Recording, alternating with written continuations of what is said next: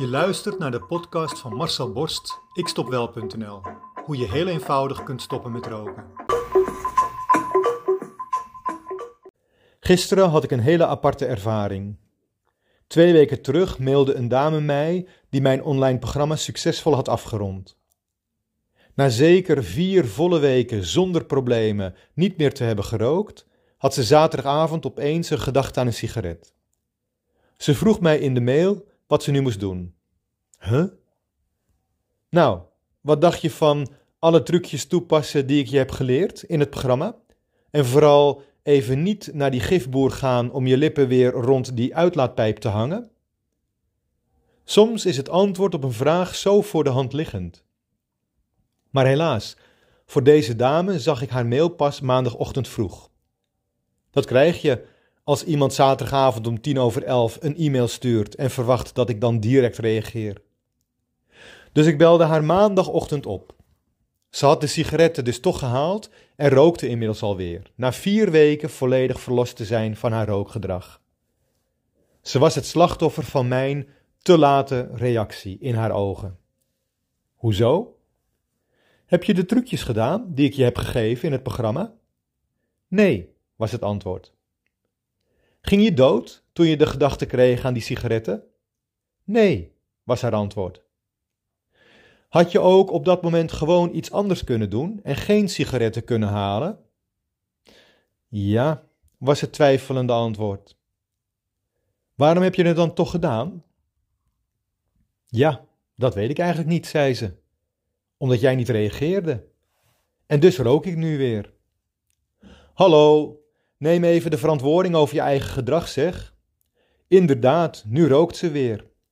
Maar ze vertelde me ook dat ze na het online programma vier weken lang geen enkele gedachte en geen enkele behoefte meer heeft gehad aan een sigaret.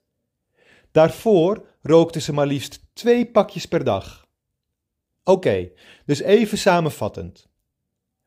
Omdat je zaterdagavond vijf minuten lang een gedachte aan een sigaret had en ik niet binnen een uur reageerde, besloot jij om maar weer een roker te zijn terwijl je al vier weken lang een niet-roker was, geen enkele gedachte aan een sigaret had en ook geen enkele behoefte voelde.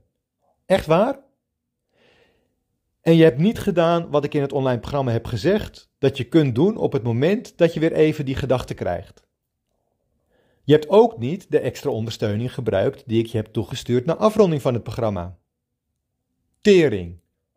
Hoe stom kun je zijn als ik je precies heb verteld dat je oude rookgedrag weer helemaal terugkomt, zodra je er eentje aansteekt, dat je er dan toch eentje neemt. Had je daar nog aan gedacht?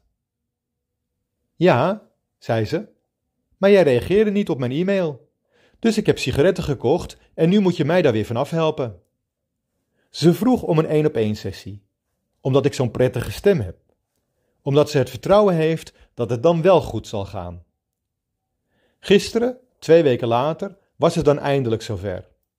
Ze kon niet eerder komen, namelijk. Te druk. Ze rookte nu een pakje per dag. Dat was nog maar de helft van wat ze rookte voordat ze mijn online training had gedaan. En ze kan ook heel gemakkelijk zo een week zonder, zegt ze, zonder te blozen. Ik kan het zo uitschakelen als ik het wil. Nou, doe dat dan, dan heb je mij toch niet nodig, was mijn antwoord. Heel apart. Nog aparter. Ze staat gisteren voor mijn deur met een mondkapje voor. Ik zeg: Die mag van mij wel af hoor. Nee, zegt ze, want ik ben vannacht teruggekomen van twee weken vakantie in Lissabon. Daar heerst nu de corona D-variant, die zeer besmettelijk is en waar vaccinatie dus niet voor werkt. Maar ik voel mij verder prima hoor. Echt waar? En dan heb jij het lef om gewoon bij mij aan de deur te komen om een één op één sessie te doen, waarbij ik twee uur lang vlak naast je ga zitten, terwijl je weet dat je eigenlijk in quarantaine had moeten zitten? Begrijp ik dat nou echt goed? Ik begrijp het niet. Op grote afstand heb ik bij de voordeur nog een gesprek met haar gehad.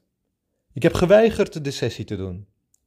Alle signalen wijzen er namelijk op dat ze prima zonder een sigaret kan dat het online programma zijn werk prima heeft gedaan. Dat ze geen enkel probleem heeft als ze niet rookt. Ze doet het soms wel negen dagen achter elkaar. Maar ze is zo graag het slachtoffer en ze wil zo graag het liefst alle individuele aandacht. Ik pas daarvoor. Volgende maand gaat ze trouwens naar Bonaire op vakantie. Ze klaagde over van alles en nog wat. Ze is het slachtoffer van de Belastingdienst, van corona, van vrienden en familie, maar ondertussen vliegt ze wel de hele wereld over en doet ze net alsof ze geen enkel risico loopt. Elke vraag die ik stelde, wist ze zo om te draaien dat het altijd aan een ander lag. Ik pas voor dat soort mensen. Ik heb haar heel veel succes gewenst. Ik ben niet de juiste therapeut voor iemand die graag het slachtoffer speelt. Ik ben wel de juiste therapeut als je graag wilt stoppen met roken. Voor mensen die begrijpen dat ze heel af en toe in de eerste paar weken na het programma misschien nog wel eens een gedachte aan een sigaret zouden kunnen hebben gedurende een paar minuten. Voor mensen die begrijpen dat ik juist daarom allemaal extra tips en trucs heb toegevoegd aan mijn programma die je dan kunt toepassen. Zodat je heel snel daarna, dagenlang, wekenlang, maandenlang, jarenlang zonder gedachte aan een sigaret verder kunt. Ik ben er voor mensen die begrijpen dat ook een niet-roker af en toe wel eens aan een sigaret kan denken. Maar die doet daar dan niets mee, zodat het niet opnieuw een probleem wordt, een rookprobleem. Zo, ik moest even wat frustratie kwijt. Begrijp jij wel dat je zelf de regie over je eigen leven moet nemen om doelen te behalen? Dan ben ik er voor jou online, via e-mail of via de telefoon. Ik ben er voor jou. Wil jij ook stoppen met roken? Wil jij jouw rokende collega's van het roken afhelpen? Kijk dan op mijn website ikstopwel.nl en neem contact met mij op.